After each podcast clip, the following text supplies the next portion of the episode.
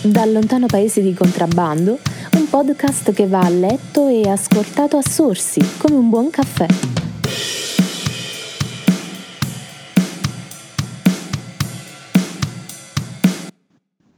Ma lo sai che adesso non hai più bisogno di denaro per effettuare i tuoi acquisti? No, bastano i tuoi dati. Vi spiego subito a che cosa faccio riferimento. Facebook è gratis e lo sarà sempre, vi dice qualcosa? Oggi leggevo sul Corriere un articolo che parla della scomparsa di questo claim, di questa scritta dalla home page del social network, perché?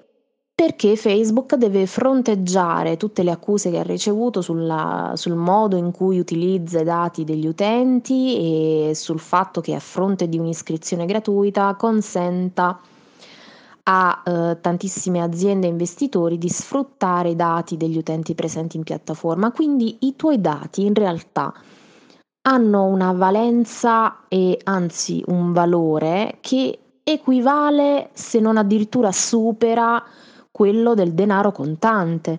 Ma c'è di più.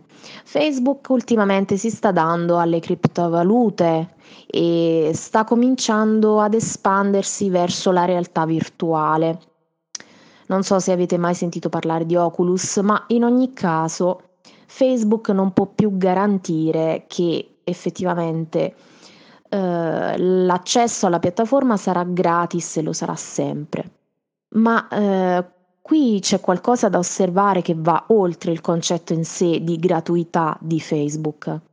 Oggi i nostri dati, le nostre abitudini, passioni hanno un valore più significativo di quello del denaro, perché i nostri dati possono generare denaro, possono generare guadagni.